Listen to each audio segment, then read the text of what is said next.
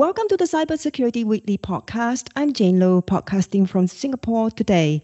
And with us today, we are very privileged to have Dr. Sarah Pearce, who is the SKA, which is the Square Kilometer Array Low Telescope Director, joining us from Australia. And she will be sharing with us the latest developments uh, with the SKA Observatory, which is an intergovernmental radio telescope project that was launched uh, officially just quite recently last year.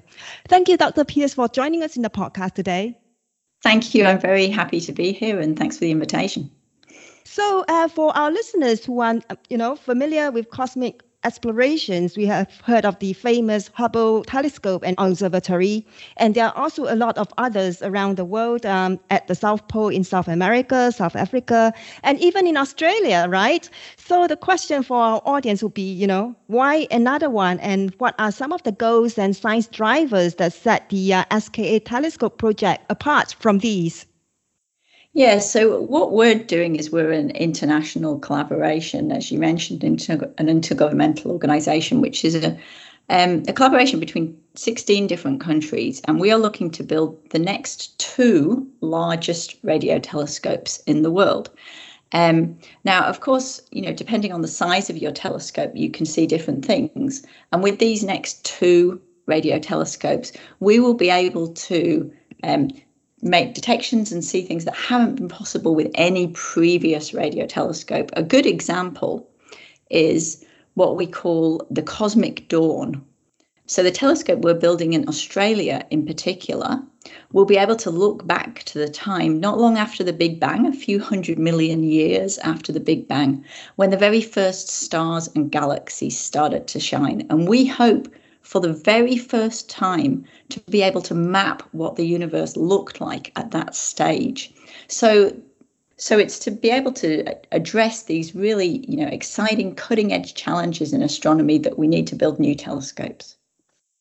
And, and I understand also other questions about, you know, how the universe became magnetic. And I think these are quite exciting uh, questions. Um, so tell us a bit about the history. Um, I understand that the construction was kicked off um, middle of last year. And but there had been many developments leading up to that milestone, um, including I believe there was an initial idea that I understand was conceived back in the 1990s and been worked on since. And there's also what uh, we understand to be the SKA Pathfinder and the precursor radio telescopes already operating. So tell us about all the history, the initial concept, and also the work behind it and how it has evolved over time.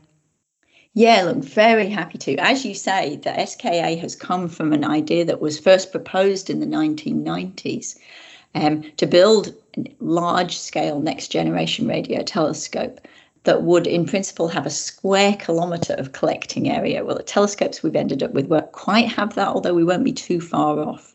Um, and so, for more than 10 years now, um, people have been working on the design of the SKA and what we call the pre construction phase. Um, and there's been teams from all over the world bringing their expertise to that, whether it's in digital signal processing or software development or front end engineering. But as you say, very excitingly, you know, last year, um, then finally the decision was taken and the designs were in place and the funding was in place sufficiently to allow the decision to be taken to say, yeah, we're in a position now to start construction of the SKA. So the SKA will will build two telescopes, one in Australia and one in South Africa. Um, so what we're doing at the moment is we are letting some of the contracts. Um, in the first case, um, mainly for infrastructure, so for building roads and foundations and things like this, but also sort of more complicated contracts around things like software and computing. Um, so we're letting those contracts now, and then we hope late, well, later this year, within the next few months, we will actually start work on the sites um, to build the SKA. But as you say, there are actually also already telescopes on both of the sites where the SKA will be built. And in Australia, we have two major telescopes on the site where the SKA will be. Um, the Australian Square Kilometre Pathfinder, as you say, which belongs to CSIRO, um, Australia's National Science Agency. And that's a telescope of 36 dishes, which is doing fantastic work, um, mapping the sky really quickly and detecting very fast things like um, fast radio bursts. And then we also have the Murchison Wide Field Array, um, which is a low frequency telescope, a bit like the telescope, um, the SKA telescope that will be built in Australia.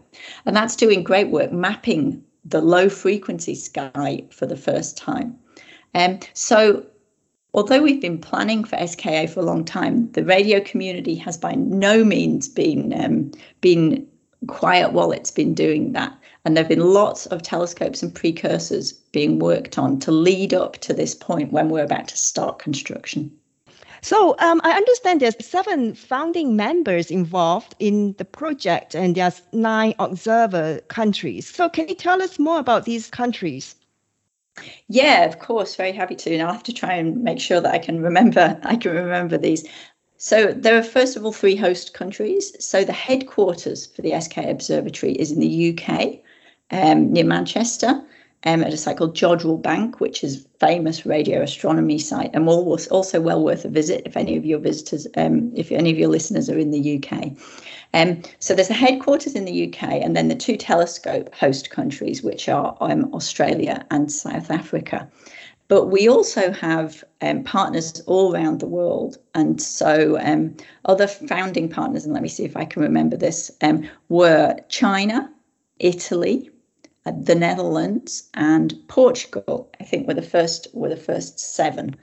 But we also have members now people who are, have either joined since we started or are on the verge of joining. Countries like Sweden and France and Canada and Switzerland and India and um, and Spain, and I've, I've no doubt forgotten some. But so it's really a fully international project, and we absolutely need all of those partners because they all bring, you know, specific expertise that they can contribute to building the telescopes. And in building the telescope, I understand the telescope design involved also 12 international uh, engineering organizations. Yeah, that's right. So in order to to design the different parts of the telescope, 12 consortia were established that did things like design the dishes for the South Africa telescope or design the digital signal processing for both telescopes. And so those international consortia were a mix of research organisations and universities, but also industry partners, um, working together to do the design for really this very cutting edge instrument, which is something that nobody has done before. So now we're at the stage of tendering to build the instrument, and those partners who are involved in the design, in some cases, will also be involved in the building, or in some cases, are acting as consultants as we go out to industry to tender the contracts to actually do the construction on site. So, um, can you tell us a bit about whether there's a significance in the selection of, you know, southern hemisphere as the site to host these telescopes? Yeah, look, so a lot of telescopes um, that are built these days are built in the southern hemisphere because you get a great view of the Milky Way. So you get the Milky Way is above the horizon for much more time in the southern hemisphere than it is in the northern hemisphere. Um, and so, not only in radio astronomy, but also in optical astronomy, um, we see a lot of new telescopes being built in the southern hemisphere. Of course, you also need telescopes in the northern hemisphere to give you a different view of the sky. But in this case, we're building two telescopes in the southern hemisphere. You mentioned about um, a square kilometer of collecting um, collecting area uh, to to give our audience, you know, a, a, sense of the physical size of the projects, right? So to take the example of the precursors in Australia and also the Pathfinder, where you talk about the Pathfinder, there's uh, 36 uh, dishes, and also the Murchison Wide Field Array that has, I believe, more than 4,000 um, antennas. Right. So these will be extended or to some extent leveraged to build the um, the 100,000 or more antennas that will form the SKA telescope, right? So I would assume that this involves a significant budget and a huge team of engineers, scientists from institutions across the world. So tell us about the numbers involved, right? The, the size, the budget, the engineers, the scientists, and the land area that will host the telescope. Yeah, those are great. Those are great questions. Thanks. Um, so first of all, just to explain what the telescopes will be. So in Australia, we're building a low frequency telescope, which is made of antennas that look a bit like Christmas trees. They're about two meters tall, each of them, uh, made of aluminium. And um, there will be 100 up to 130,000 of these spread across the desert in Western Australia, across 65 kilometres of desert. Um, and the reason we have so many is well, the more antennas that you have, the fainter things that you can see. But also, the further apart they are spaced, the more detail you can see. And so, we need a lot of ten- antennas and spread in spiral arms across the desert. Um, and then in South Africa, that will be the SKA Mid telescope. So that will be made up of dishes, um, so like a bit more like a standard radio telescope that you might imagine, dishes, and there'll be um, 200 dishes spread across 150 kilometers of the desert in South Africa. And the two telescopes will be complementary. So they won't work together in the sense that they work together as one telescope. But what they will do is let us look at different aspects of the universe. And sometimes we will do that at the same time using both telescopes. But astronomers will be able to bid to spend time on both telescopes looking at the things that they're interested in from these different perspectives. Um, you asked about some of the numbers. Yes, so we've got we've had more than a thousand scientists and engineers working on SKA at institutes across across the world. Um, and it's it'll be an eight-year construction project once we start, um, with a budget of about two billion dollars. Right. About the frequency range of the low frequency uh, SKA telescope in Australia, I believe is um, range from 50 to 350 megahertz in one mm-hmm. band. Right. So, can you tell us, um, share with our audience the significance of using the low frequency spectrum in the design of the telescope? Yeah, well, that's what actually lets us look back um, in time towards the start of the Big Bang. Um, so, as you know, hydrogen is the most abundant element in the universe, and hydrogen um, gives off a very distinctive radio wave.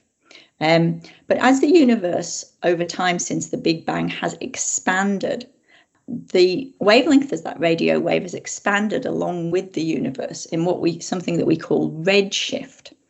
Um, so over time, the frequency of that gets lower and lower. And so this is why we're looking at this 50 to 350 megahertz band in particular, is in order to try and be able to detect that that area, that era of the cosmic dawn, and be able to see the radio waves that the stars and galaxies were emitting at the time, which have been stretched, have been redshifted as the universe has ex- expanded. That's fascinating. So, for our audience who is uh, hearing this incredible telescope and are keen to visit, I understand there's a visitor limitation due to what you call the radio quiet protection. So, tell us about this uh, concept and how important it is to isolate the cosmic dawn radio waves from everyday uh, radio waves. So what we are, what what we will be trying to detect with the SK Low telescope are very very faint um, signals that come from stars and galaxies, um, more than a million times fainter than the signal that's on your mobile phone. And so we have to go where there are not many people in order to be able to do this because all the facets of modern life, um, not just phones, but your computer and your television and your car, um, all of these drown out the signals that we are trying that we're trying to detect from the sky. And so we will be building the telescope in Australia, in the Murchison region of Western Australia. So it's about 350 kilometres from the nearest town.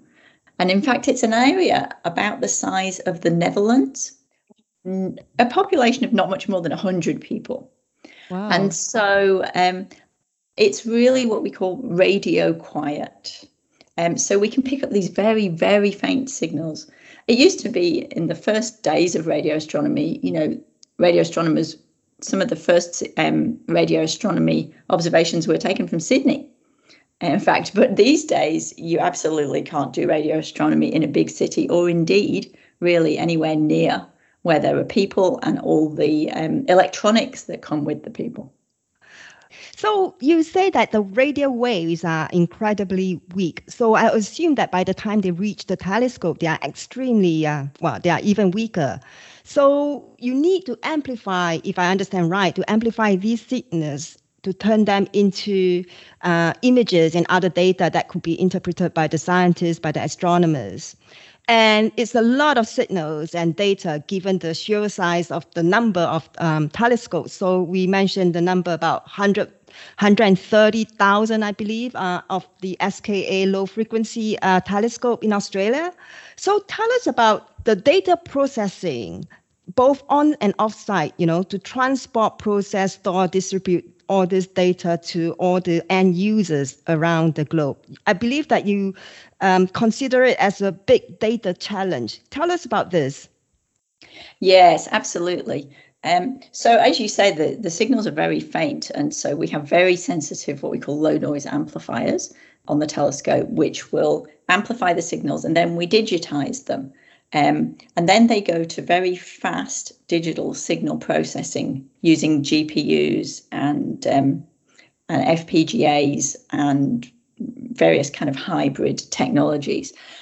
So that that's a real challenge. I mean, we have enormous amounts of data that will flow from the telescope then to be processed by that very high speed, very specialist digital signal processing. So we have around eight terabits a second of data coming from the telescopes. Once they've been through that very first stage of processing using the GPUs and, and CPUs, then um, then we move them to the supercomputer. And that's where we need to do the next stage of processing, which is to take away the signals, to calibrate out the response of the antennas, and to take away the things that we don't want to see in the sky. So we can see these very faint signals that we're looking for behind that. Um, so it's a really big, big data challenge. We need the supercomputer and the high speed digital signal processing to work 24 7 in order to be able to keep up with the data coming from the telescopes. Um, and then we need to be able to store and distribute the data after it's been processed through the supercomputer so that the astronomers um, can receive the data, reprocess it, and look at it and create science from the data. And so we will have a, a, network around the world of what we call regional centers who will have their own computing facilities and their own storage facilities um, and that's where the astronomers will engage with the data and they'll be able to get the data that they need and they will and they will process it on those those computing facilities. So it's a real journey, data journey um, from when the signal first is amplified by the low noise amplifier um, all the way through to the regional centers and to the astronomers who you who will use those directly. I read somewhere that there's about 700 petabytes of data that you are expecting that's going to be collected. And that I would assume that's why the high performance computing comes in. Yeah, well, look, we well, and so that's just the final data as well. I mean, of course, the raw data is much larger than that, but once it's all been processed, um, mm. then we expect there'll be about 700 petabytes of data a year um, mm. that will be stored across the regional centres.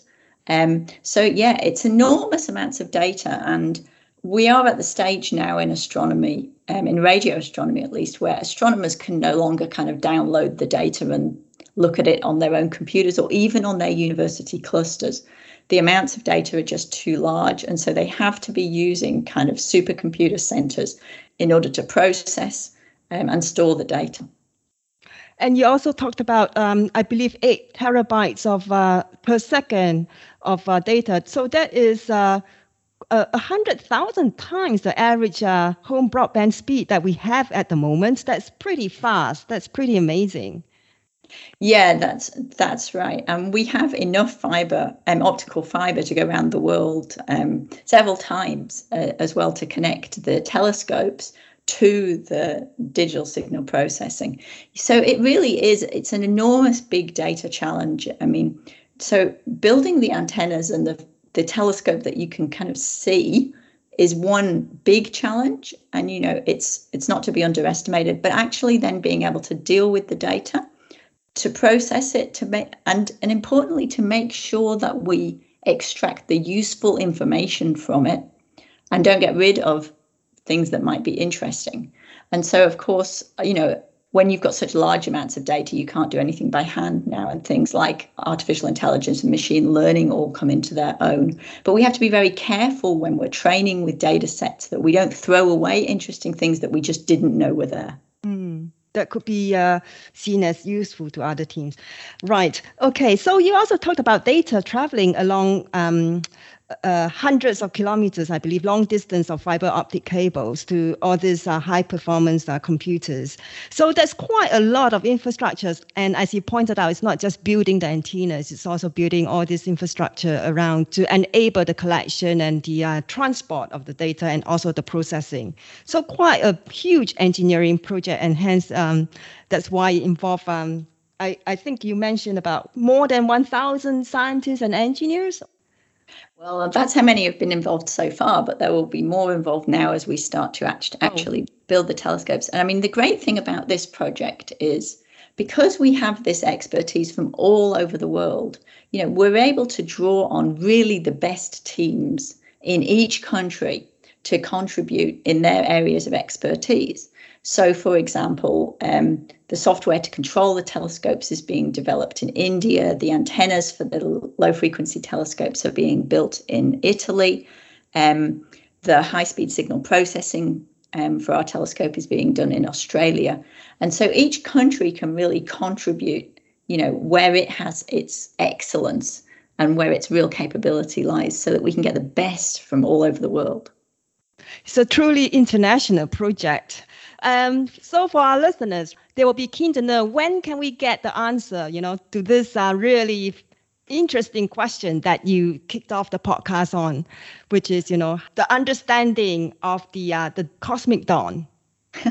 yeah, look, that's a good question. So, I mean, it will take us about eight years to to build the whole telescope and for it to be ready to kind of start taking data as a whole. But well before we get to the end of building it, it will be the largest low frequency telescope in the world. Um, and so I hope that we will be able to start doing some early data collecting, you know, within, you know, four or five years' time, which will give us some maybe early insights into this. But then, even once we've built the whole telescope, then it will take a little while. You know, we need to be able to really understand it um, in order to be able to get to this to these very very faint signals that we're looking for for the cosmic dawn. So there'll be a period then of commissioning and of the scientists looking for things. But I'd say you know maybe look out to sort of towards the end of the decade. All right. Okay. That's exciting. So, um, yes. So, one last question, if I may, Dr. Pearce. Um, so, earlier we talked about the significance of radio quiet and how there's a visitor limitation to visit this uh, the sites, right? So, for our audience who are interested to learn more and hopefully visit the site, what are the alternatives available to them? Yeah, so you can't visit the site um, because, as as we said, you know, it's deliberately built a long way away from people. So we certainly don't um, encourage tourists. But there are ways that you can um, that you can get a bit of an insight. Of course, SKA the SK Observatory has a great website um, and is actually soon to launch a new website, so that will be exciting. Um, but there are also other ways. So there's a virtual reality tour called Under the Milky Way which in fact I saw at the weekend at the museum here in Perth, where I am. And that will be traveling around the world. And so there might be an opportunity to see in virtual reality what the site looks like. But there are also great pictures, great pictures on the web. Um, and you can also go to to Perth, where there's a um, exhibition at the museum here, or to Geraldton, which is the nearest um, town to the site, where there's a great museum, the Geraldton Museum, that also has an exhibition that talks about radio astronomy in the SKA. Right. Okay. Well, I will be looking forward to this uh, virtual reality exhibition coming to Singapore, hopefully sometime soon. So, Dr. Pearce, thank you so much for your time today and to share with us this exciting uh, international project that will revolutionize our understanding of the universe. And um, hopefully, when we catch up next time, we will be able to share the latest uh, understanding of the uh, answer to the big question. Thank you very much for your time, Dr. Pearce. Thank you, and I will. Um, I'll just round off by um, paying my respects and acknowledging the traditional owners of the site where we built the telescope, the Wajarri Yamatji people, um, without whom we wouldn't be able to um, to build the telescopes that we're building on the Murchison Radio Astronomy Observatory. Thank you. Indeed. Thank you very much.